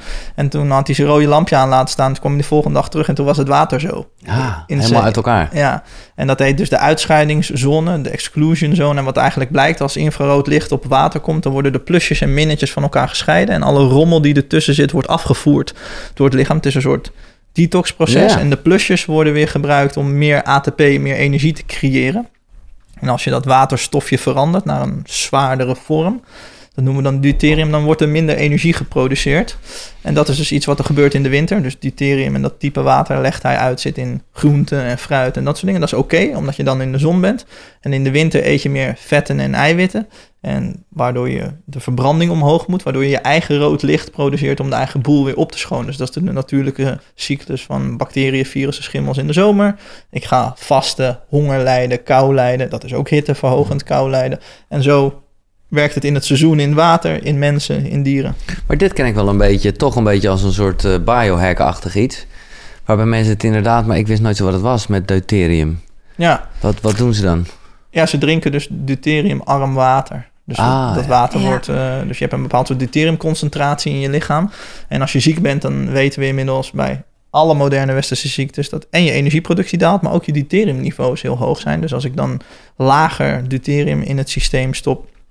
komt de energieproductie beter op gang. Het werkt heel goed. Het is ook heel uitgebreid onderzocht eh, bij een bepaald soort types kanker. Ja. En dat kan je gewoon kopen, deuterium-arm water. Ja, Deuterium, Er is één, ja. één, één Deuterium. organisatie in Nederland waar je dat kan kopen. Ja. Oh, dat vind ik wel een leuk experiment. Ja, het, werkt, ja het, werkt, het werkt echt, eh, het werkt echt ja, heel goed. ja, je moet wel rustig opbouwen. Je moet niet in één keer heel erg deuteriumarm water gaan kopen. Oké. Dus je moet wel eerst zeg maar, dat steeds meer verlagen. Dus niet in één keer Nee, naar, dat is niet Maar naar verstandig. 45 of zo eh, gaan. Is wel belangrijk, ja. Oké. Dus laat even weten als je het gaat. eh, Ja, ja, ja, nee, maar het is goed dat je het zegt dat ik rustig aan moet doen. Want ik ben dan meestal we gaan van, nou, we drinken even alleen maar dat. Kijk, wat mij misschien voor boek Ja. Epipaleo RX, Dr. Jack Roos heeft dat geschreven. Ehm, ik was vroeger ook niet, ik heb altijd wel vlees en vis gegeten, Ehm, maar ik heb ook Seaspiracy gezien. Ja. Ik heb ook eh, natuurlijk eh, al, alle filmpjes die je voorbij ziet komen van Ja. dieren waar je niet, waar je niet happy van wordt. Dat is wel eigenlijk een boek wat voor mij heeft uitgelegd van wat nu echt, ehm, ja, echt de noodzaak is van het eten van vlees en vis. eh, en hoe je dat dus ook kan implementeren in je, in je dag. Ehm, maar vooral echt die achtergrond erachter vond ik heel, eh, ja, was voor mij wel echt ehm, dat ik. Ja, dat ik niet meer dacht van oké, het is, eh, ik moet het doen, maar ook echt de achterliggende gedachte. Als je dat snapt, dan, ja, dan is het geen Ja, dit is leuk. Ik onderbreek even het gesprek, maar alle boeken die je net gehoord hebt, die zijn terug te vinden natuurlijk op de site koekeroe.nl slash boekenkast. Maar ik heb een extraatje, want daar vind je ook een link naar een aanbieding van Nextory, waarmee je alle boeken 50 dagen gratis kan lezen en luisteren. En hebben het niet alleen over deze drie boeken, nee, er staan daar 300.000 luisterboeken en e-books. Dus ga naar koekeroe.nl slash boekenkast om 50 dagen lang gratis Nextory te gebruiken. Top toch? Thanks. Maar kan je dat uitleggen dan? Want ik had eigenlijk zoiets van... oké, laten we het maar niet meer over voeding hebben. Ja, maar Omdat- dat mag zeker wel. Nee, hoor. ja, maar ik wilde het zelf gewoon niet... omdat ik gewoon een soort error in mijn hoofd krijg. omdat, ja, de ene Want zegt hoe, dit, zit de jouw, zegt dat. hoe zit jouw voedingspatronen dan? ongeveer Nou ja, ik ben eh, overwegend vegan... maar ik ben er ook weer niet... eh, hoe zeg je dat? Ik, ik zal mezelf nooit zo noemen.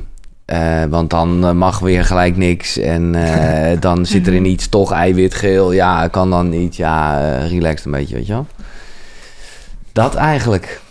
Maar ik realiseer me ook, wat Thomas net zei, dat ik daar nog eh, in de eerste zeven jaar zit. Dus, eh, dus ja, dan weet ik niet wat het voor een, uiteindelijk voor een effect heeft. En is misschien een beetje flauw, maar waar we het net over hadden, dat er wat signaaltjes op rood gingen bij jou, zeg Ja. maar. Dat, ja, Ja. ik dat zie het niet daar- als toeval, laat Nee, ik het zo, zo. zeggen. Ja, maar tegelijkertijd, en dan quote ik nu weer Janneke, maar zij is daar nu te- niet de enige in, lijkt het zoals wij mensen gebouwd zijn, dat we daar helemaal niet voor gemaakt zijn. En dat vind ik een logisch verhaal. Met alle vleeseters, wat allemaal die voor maagsystemen hebben. eh, dat hebben wij niet. We- Nee, we zijn daarin geëvalueerd. Alleen eh, de cel heeft een bepaald soort... Die is daar nog niet in mee geëvalueerd. Dus eh, het darmkanaal is korter geworden dan vroeger... omdat de hersenen groter zijn geworden in verhouding. Dat klopt allemaal.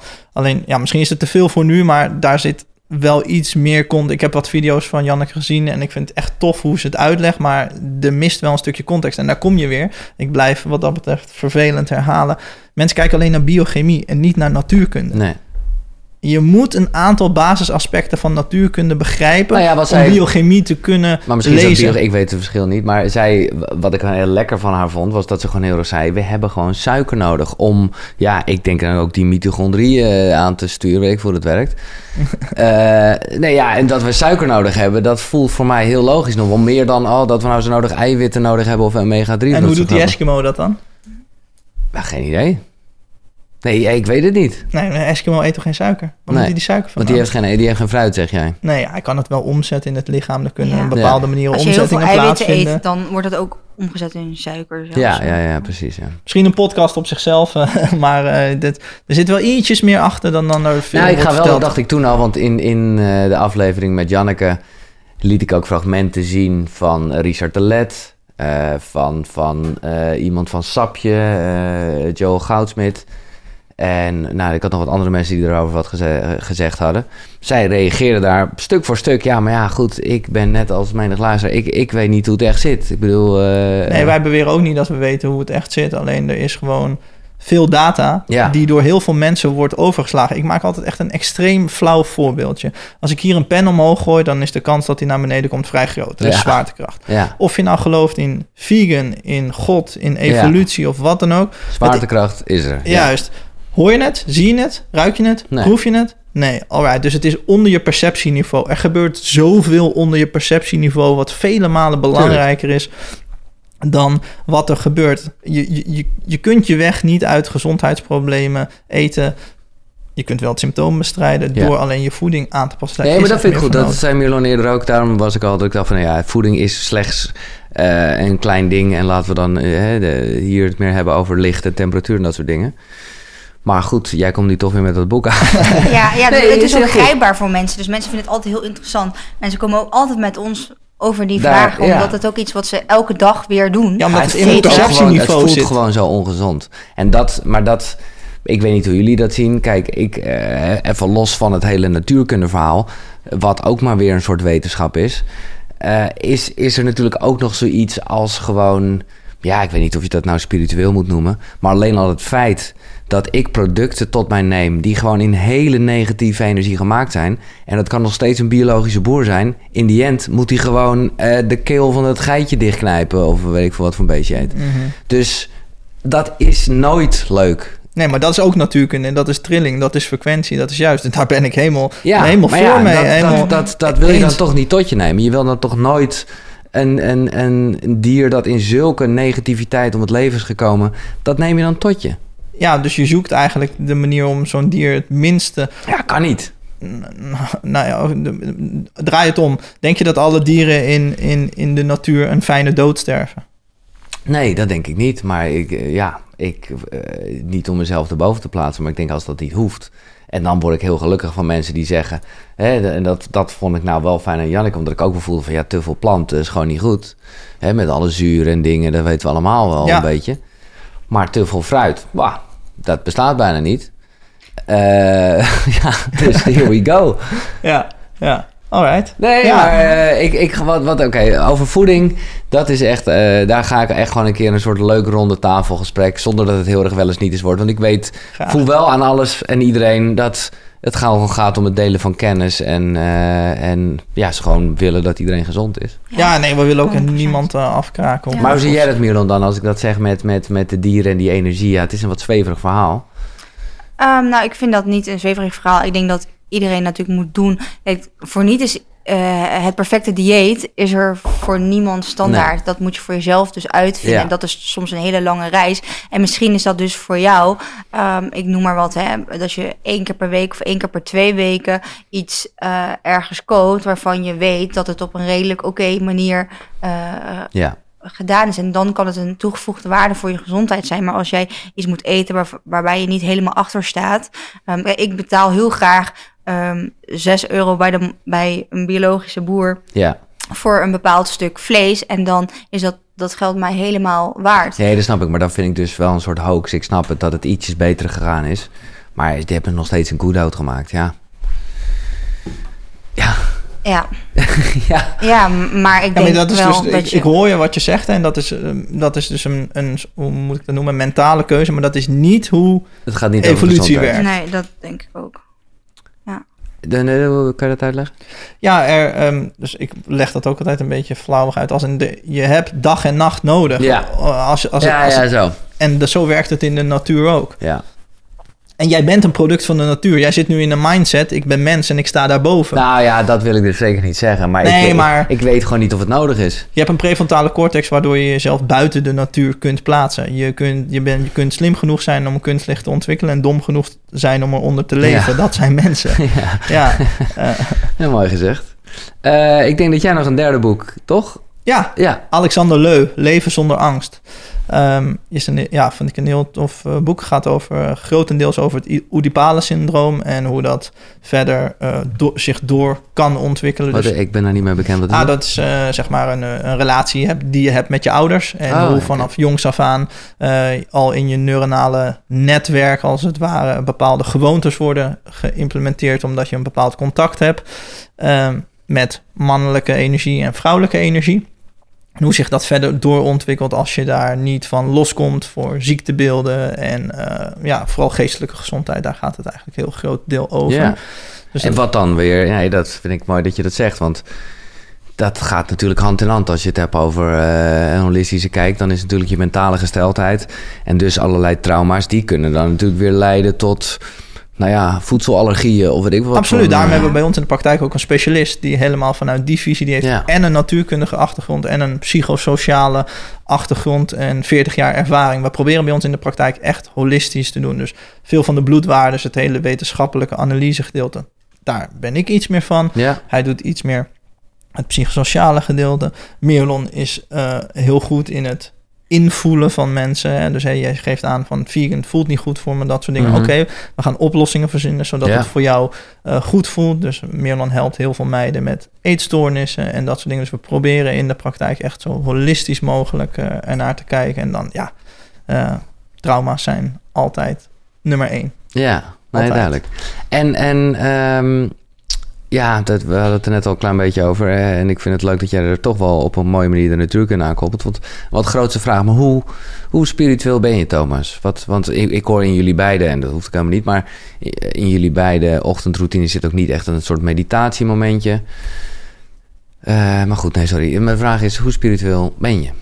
Ehm, dat is altijd lastig van, je, van jezelf te zeggen, eh, denk ik. Ehm, ik probeer kennis en kunde te koppelen om de spiritualiteit te begrijpen. Ja, Mij geeft het houvast dat er een aantal dingen die onder perceptieniveau gebeuren, dat we die via apparatuur kunnen duiden. Dat noemen we dan eh, natuurkunde. En dat is voor mij allemaal spiritualiteit. Spiritualiteit is voor mij. eh, je hebt heel veel verschillende golven, heel veel verschillende type energie. En als die op een bepaalde manier interactie met elkaar hebben, dan leidt dat tot een bepaald resultaat. En als dat net iets anders is, dan leidt dat ook weer tot een ander resultaat. Dus eh, ben ik spiritueel als in ik zit op een stoel en ik mediteer? Eh, nee, niet. Ben ik spiritueel omdat ik mezelf verbind met de aarde en daar rustig eh, een bepaalde sportoefeningen ga doen in een bepaald repeterend Mhm. patroon, Nou zodat ja, ik het dat is ook idee heb. meditatief. Ja. Ja. exact. Eh, ja, op die manier wel. Daar ben ik zeker wel eh, veel mee bezig. Zo'n boek Leven zonder angst. ja. Dat is voor mij waardevoller dan wat ik geleerd heb in natuurkunde. Alleen ik probeer, omdat ik ook een modern westers mens ben, ik wil ook weten hè, met die prefrontale Nee, cortex hoe het zit. Ja. Exact. Probeer ik die tools die ik daar heb geleerd om steeds verder een stapje eh, eh, daarbij te komen. En jij, eh, Milan? Ehm, ja, ik ben daar denk ik nog heel eh, lerende in. Ehm Marieke van Meijeren was ook eh, een tijdje geleden Zeker, ik, ja, bij ja, jou. Ja, ik vind Ja, haar een hele eh, mooie en krachtige vrouw... die daar heel veel meiden zoals ik, vrouwen, mee begeleidt. Ehm, dus daar ben ik nog ja, wel ja, jong en Ja, maar dat zijn we allemaal. Het is niet dat je daar In, een soort level in hebt. Ja. Maar ik moet zeggen dat je dan wel gelijk... nou, ja, nou ja, heel goed. Dat je dan wel... Marieke, die, dat is, gaat wel gelijk... Nou, niet zozeer ver, maar wel eh, met transcendente reizen en toestanden. Ja, zeker. Maar hebben Ja. jullie daar ervaring mee? Hebben jullie ook een keer, eh, weet ik veel, eh, experimenten daarin gedaan? Ayahuasca gebruikt? weet Zeker. Ja. ja. Ja. En wat, wat, wat gaf dat jullie? Ehm, mij heel veel ehm, een soort van eh, rust, maar ook actie. Mhm. Dus juist eh, echt wel echt handvaten voor mezelf. Ehm, eh, ja, die, die meer flow in mijn leven hebben gegeven. Dus echt handvaten van hey, eigenlijk een soort van ja, onderwijzeres die mij dus leerde hoe, ik- hoe, ja, hoe ik beter voor mezelf kon zorgen en dingen kiezen die beter bij mezelf pasten. Pet? Voor mij gaf het me heel erg minder bezig te zijn met het zelf en meer met het zijn. Hmm. Ik zie het zelf als het lichaam. Dus als je in de spiegel kijkt, Ja. dan zie je jezelf. Ja, En het zijn is altijd wat moeilijker eh, aan te wijzen. Ehm, en dat, dat, daar had ik echt het gevoel mee dat ik daar echt een connectie mee maakte. En daar echt eh, een soort reis mee maakte met allerlei verschillende emoties die voorbij komen. Die je wel herkent en ook erkent. Maar dat je ook wel merkt van hé, hey, dat er een spiegeltje werd van hé, hey, die onderdruk je wel eens uit deze gewoonte. Of die onderdruk je wel eens uit die gewoonte. mooi. Ja. En wat is nou, eh, als jullie eh, gewoon, op, op, eh, ja, wat, wat is het belangrijkste dat jullie echt als missie hebben? Want ik, ik, voor mijn gevoel zit dat, dat wel heel erg dus in het ritme en, het licht. Maar ik, eh, misschien is dat omdat Ja, hier in mijn, missie is wel echt heel veel onbegrijpbare ziektes. ehm, eh, daar de oorzaak van vinden en daar mensen mee helpen. Bijvoorbeeld eh, kinderen ehm, met obesitas die onbegrepen is. Hè. Sommige ouders denken van hé, hey, mijn kind ja, die weegt eigenlijk veel te zwaar, valt echt buiten de boot in de klas. Maar ook bijvoorbeeld heel veel kinderen hebben nog heel veel hersenontwikkeling. Zij gaan naar school, zitten de hele dag op een, op een een smart eh, screen eh, te werken. Ehm, ik denk dat daar heel veel verbetermogelijkheden zijn, uh, die kinderen dus gezonder maken voor de rest van hun leven. Maar ook op, op kantoren, in ziekenhuizen, mensen met nachtdiensten. Ja, het echt het gezonder maken van, van mensen op een, op een andere manier die wij ja, de hele podcast eigenlijk Hoe kijk je dan aan? Dat vind ik altijd best wel heftig. Maar ja, ook een beetje waar we het net over hadden. Het is in ieder geval een onderdeel ervan. Van, van, je hebt van die boeken en daar staat dan precies eigenlijk wat het kwaaltje is en hoe dat komt. En dan, en dan heeft het dus altijd wel een, een mentale oorzaak bijna. Uh, en ik vind dat best wel heftig om te zeggen. Ik heb het hier in de uh, podcast wel benader, uh, benadrukt dat ik het ergens wel geloof. Alleen vind ik het nou heftig ten opzichte van mijn eigen vader en zus die zijn overleden zijn aan kanker. Dat je denkt, ja, nou ja, die hebben dat dus zelf gemanifesteerd, zou je kunnen zeggen. Nou, um, ik snap heel goed wat je zegt. Alleen wat ik dan vaak probeer te doen, is mensen eerst in een hogere energetische staat te brengen. Zodat zij aan die mentale problemen ook daarna kunnen gaan werken. Dus het is niet altijd zoals ze een traject bij ons gehad hebben, um, dat alles dan helemaal opgelost is. Nee. Maar mensen hebben wel weer de energie en het fysieke vermogen om met andere problemen aan de slag uh, te gaan. Wil jij daar nog iets over zeggen? Over dat, dat concept waarbij elke klacht te herleiden is naar ja, bijna gedrag? Ja, ja dat, daar geloof ik heel erg in. Um, dat, ja, zeker. Dat, dat is iets wat dat precies wat Mirolon eigenlijk zegt. Je probeert iemand in een hogere energetische staat te krijgen om een daadwerkelijke probleem op te lossen. Dus je, dat is mijn doel: problemen mhm. oplossen. Ja. In plaats van symptomen bestrijden. Ja. Dan moet je dus geen specialist zijn. Dan moet je heel allround zijn en van alles uh, een bepaald basisniveau weten om. En dat wil ik ook aan de cliënt meegeven: dat iemand daar betere tools voor krijgt op alle vlakken om dat probleem op te lossen. En mij geeft dat heel veel rust en duiding, doordat dat ook altijd frequentietjes zijn. We kunnen tegenwoordig met een, dat heet een squid manometer, kan ik 22 voet um, buiten jouw lichaam kan ik jouw hartslag meten. Dus als, hè, dat zegt mijn collega altijd, als ik heel dicht bij jou sta, maar mijn frequentie is niet goed, dan kan jij van mij walgen. Letterlijk kan jij walging van mij krijgen. Exact. Ja als ik in een omgeving leef die, los van het feit dat die heel onnatuurlijk is, maar als daar een dynamiek is in het gezin of in een werkrelatie of misschien wel overgeorven trauma's, dat zijn eigenlijk ook weer frequenties die als het ware in jou mee zijn genomen. Als dat niet oké is, ja, dan, dan, dan gaat zo'n kanker uh, grotere kans hebben om zichzelf te kunnen manifesteren, inderdaad. Dus ik geloof heel erg in dat je dat moet aanpakken. Maar dan wil ik het wel aanpakken door de symptomen die er zijn op te lossen in plaats van ze weg te drukken. Ja, dus jullie zijn niet echt, uh, ja, ja, binnen een bepaalde grens misschien, maar niet echt voor het gebruik van medicijnen. Absoluut niet, ja. Um, bepaalde medicatie uh, natuurlijk wel, hè? want je hebt bepaalde uh, klachtenbeelden waar dat echt voor vereist is, zeker voor acute zaken. Ehm, maar voor kroon, colitis, heel veel immuunonderdrukkende dingen schildklieraandoening is natuurlijk een immuun. Maar nee, we geloven meer in het zelfherstellend vermogen. En we proberen mensen ook altijd zelfhandhavend uh, te laten zijn rondom hun eigen gezondheid. Antidepressiva, uh, cholesterolverlagers, je kent het allemaal uh, wel. Daar zijn we zeker geen fan van, nee. Nee. Ja, dan, ik heb het onderwerp lang weten te vermijden in de afgelopen afleveringen. Maar dan, dan moet ik daar nu toch wel iets over vragen van mezelf. Hoe kijken jullie aan tegen de tijd waarin we zitten dan? Uh, wat is de precieze vraag? Nou, de precieze vraag is... Uh, nou, oké, laat ik hem nog... Uh, zijn jullie voor of tegen vaccinatie? Um, ik, ben, ik ben niet voor en ik ben ook niet, niet tegen. Ik denk dat er, dat er geen goed en, en fout is in, in deze. Um, ik denk dat uh, het heel belangrijk is om de kwetsbare uh, ja, mensen in de samenleving te beschermen. Hè? En individuele bescherming via een vaccin is, blijkt te werken. Um, maar het blijkt dus niet te werken dat, of dat we massaal gaan vaccineren. Hè? Want ja, nu hebben we best een hoge vaccinatiegraad. Maar um, we zitten nog steeds in een, in een, in een bepaalde lockdown. dus ik ben niet voor of, of, of, of tegen uh, vaccinatie. Nee. Nee. Maar wat zeg je nou eigenlijk? Jij zegt eigenlijk oude kwetsbare mensen die moeten het vooral zelf doen. Uh, ik denk dat het dat mensen, uh, kijk, er is een best goed in- identificeerbare groep hè, op de IC. Dus eh, mensen met overgewicht. Ehm, eh, volgens mij is, is BMI van mensen die op de IC ligt eh, gemiddeld 30. Dus dan ben je obese. Ehm Ja, dat zijn veel mensen natuurlijk. ja, dat zijn veel, eh, veel, veel mensen.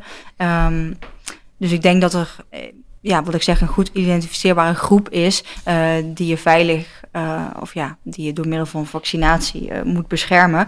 Maar ik ben absoluut niet voor elke zes maanden een vaccinatie. Nee. Dus heb je het zelf gedaan? Eh, ik, ik vind het een best een privé. eh, het is eh, vraag. nee, eh, Ja. prima, ja. Nee, Ja. oké. Eh, Thomas. Ehm, ja, ik ben voor context. Het, het hangt echt Ja, meer af van... eh, we kunnen tegenwoordig met zoveel data die we hebben... kunnen we gewoon veel beter bepalen of het wel of niet nodig is... voor een bepaalde groep. Ik ben heel erg voor natuurlijke immuniteit. Eh, eh, knal een poster in een bushokje... hoe je je natuurlijke immuniteit kan verhogen. Waarom zijn we weer bezig met het symptoom te bestrijden? Daar word ik echt doodmoe ja, van. ja, zo kwam ik ook op. Ik had het onderwerp liever ook vermeden. Maar het, het, het is natuurlijk koor op de molen als het gaat om symptoombespreiden. In, in Mhm. plaats van, nou ja, weet je, zoals ik vandaag ook weer leer... dat eh, los van eh, voeding en beweging en slaap... ook gewoon de hoeveelheid licht en temperaturen van belang zijn. Ja, eh, ik wist het allemaal niet. Nee, nee en, dat, en dat begrijp ik. En er zijn echt heel veel mensen die heel veel meer verstand van hebben dan ik. Die hele goede oplossingen aangedragen hebben. Bijvoorbeeld Brad Weinstein, dat is een, een bioloog in Amerika. Dus heeft heel uitgebreid onderzoek gedaan. Uiteraard niet alleen, maar naar bijvoorbeeld... Ik weet nooit die Nederlandse naam. Ivermectin? Oh, ivermectine, ja. ja, ivermectine. Zink. Ja, Dat Ja, soort zaken. Hoe, hoe, En als je mensen daarop informed consent over stelt, hè, dan, dan denk ik dat je dat wel moet, maar moet kunnen gaan in hoeverre dat... eh, veilig is. ja, precies. En, en je kan helpen bij ja, je, je immuunsysteem. exact. Maar Ja. ook, ook tijdens het hebben van COVID... om, om er dan sneller van te genezen... of Ja. om eh, minder eh, long-COVID-klachten te hebben. Er is, er is vrij veel onderzoek gedaan. eh, ehm, eh, daar heb ik ook regelmatig wat over gepost.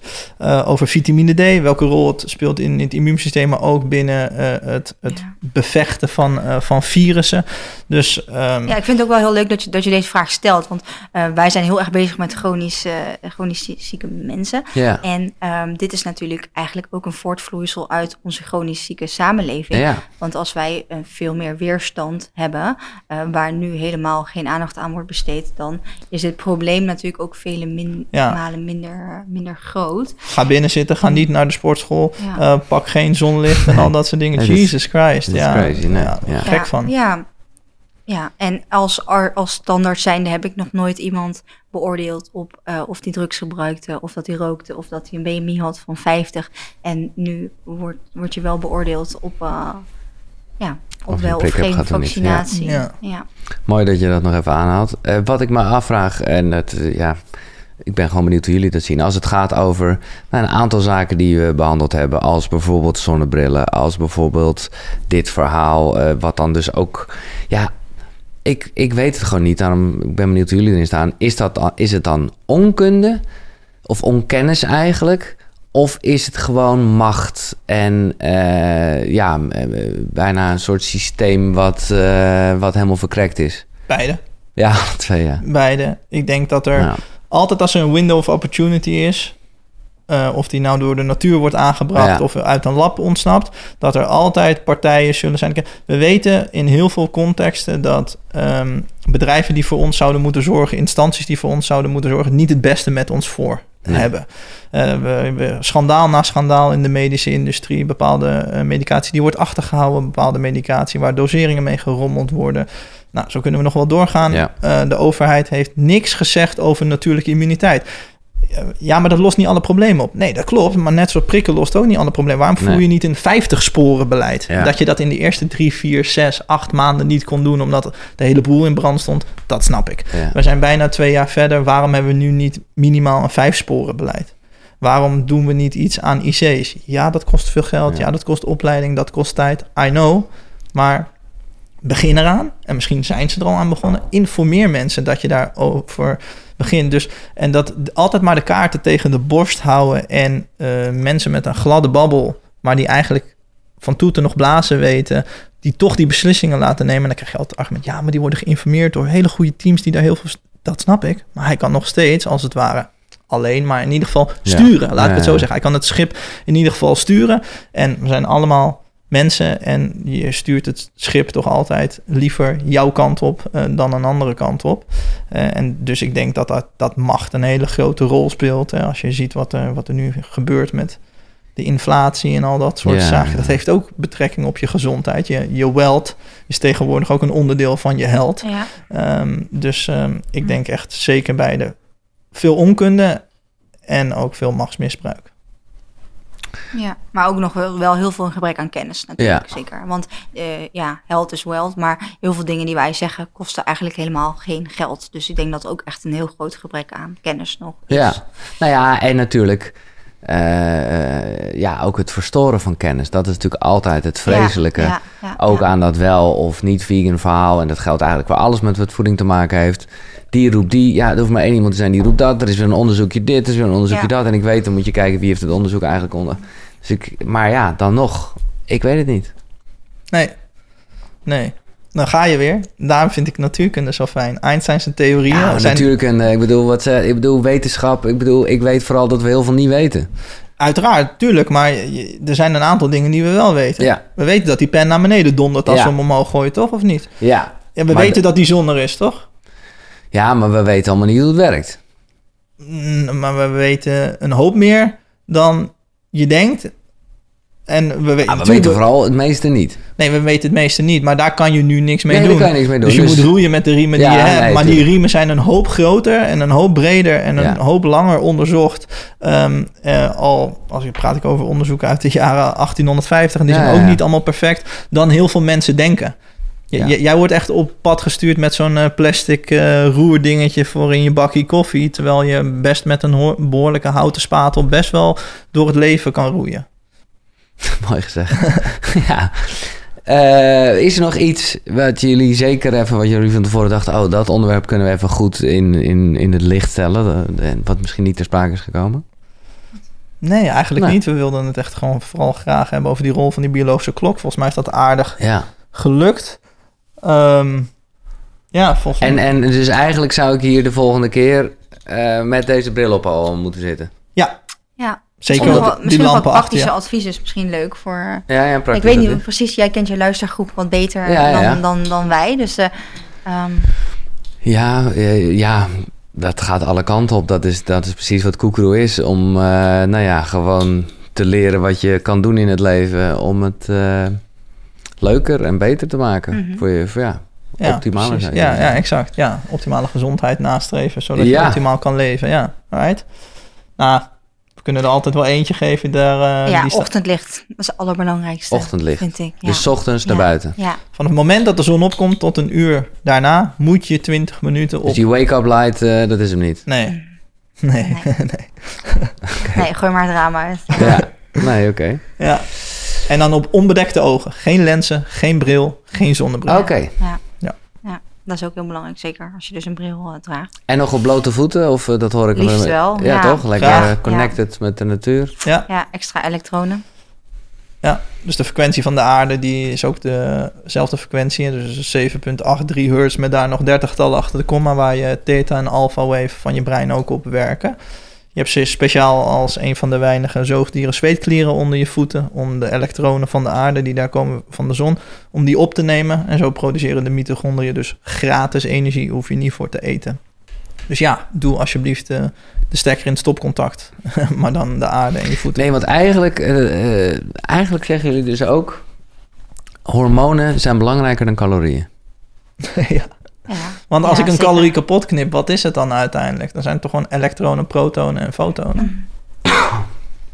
Dat zal, dat, eh, dat zegt de natuurkundige hier. Ja, oké. Ja, en wat wordt er als ik zo... Ik pak een energiefabriekje uit een cel. En Ja. ik ga kijken, wat gebeurt daar? Wat wordt daar verplaatst om energie te maken?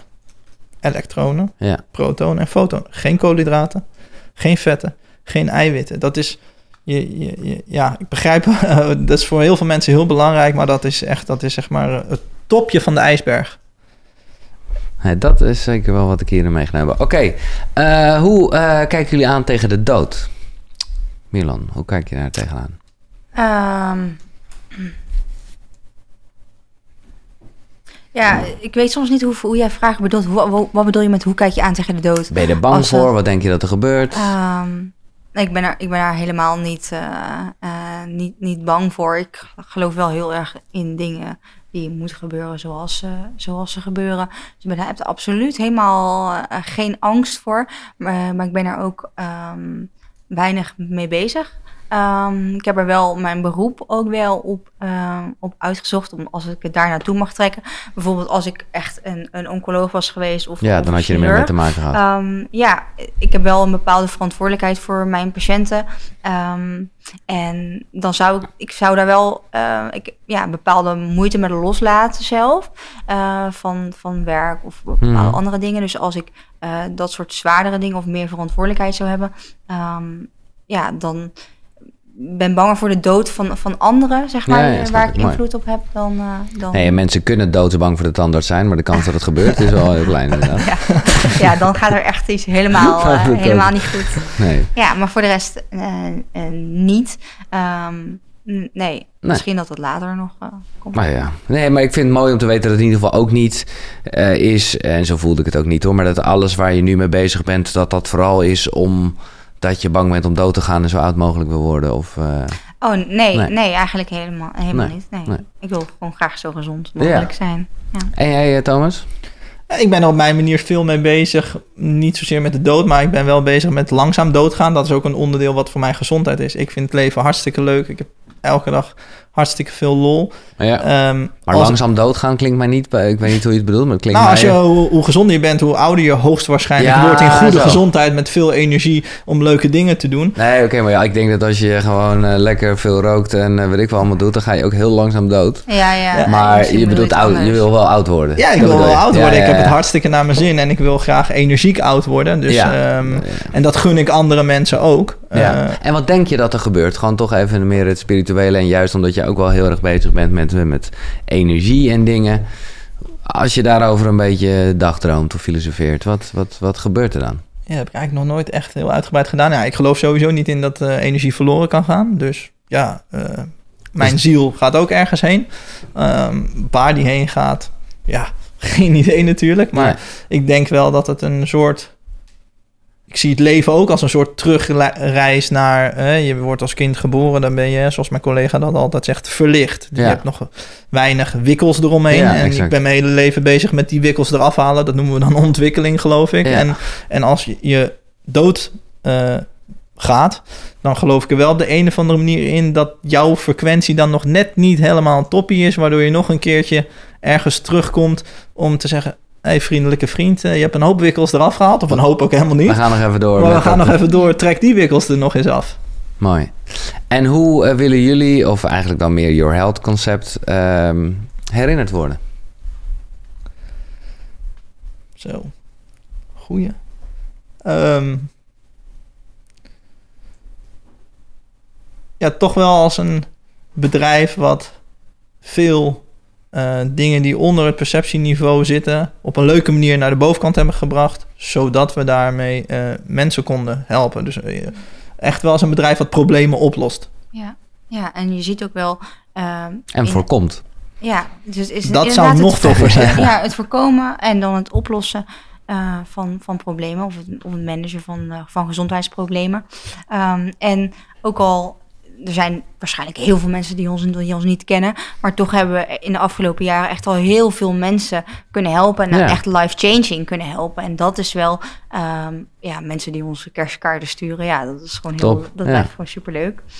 Ja, dus ehm, een grote impact maken ehm, eh, op, op, op mensenlevens. En dan hoeft dat niet per se, ja, als het kan wereldwijd wel, maar ehm, op, het gaat gewoon, ieder persoon meer, eh, is, ja, is, is één. Ik. Ehm, en ik hoop ook wel als, als persoonlijkheden, want eh, ik vind, ja, ik denk dat mensen ook wel vaak voor ons kiezen voor, voor wie wij zijn. Ja. Ehm, en dat vind ik ook heel leuk. Dank jullie wel. Ik vond het ook heel leuk voor wie jullie zijn, uh, dat jullie hier waren. Thanks, bedankt uh, Ik ben benieuwd ik, uh, naar de reacties. De vegan politie zal op ons dak zitten. maar, dat, zoals, dat, zijn wij gewend hoor. Ja, dat, dat zijn wij Zoals beloofd gaan we... Ja, dat vind ik wel een loffelijk streven. ooit eens een keer een soort ronde tafelgesprek met een aantal oude koekeroegasten. En dan ja, ben ik heel benieuwd waar dat naartoe gaat. Tof. dankjewel voor het luisteren. Vergeet het vooral niet te delen met je vrienden en vriendinnen. doe duimpjes omhoog. Laat een reactie achter bij YouTube. En daar kan je ook abonneren. En uh, ik zou zeggen, tot de volgende. Zonnegroet. Hoi. Hoi.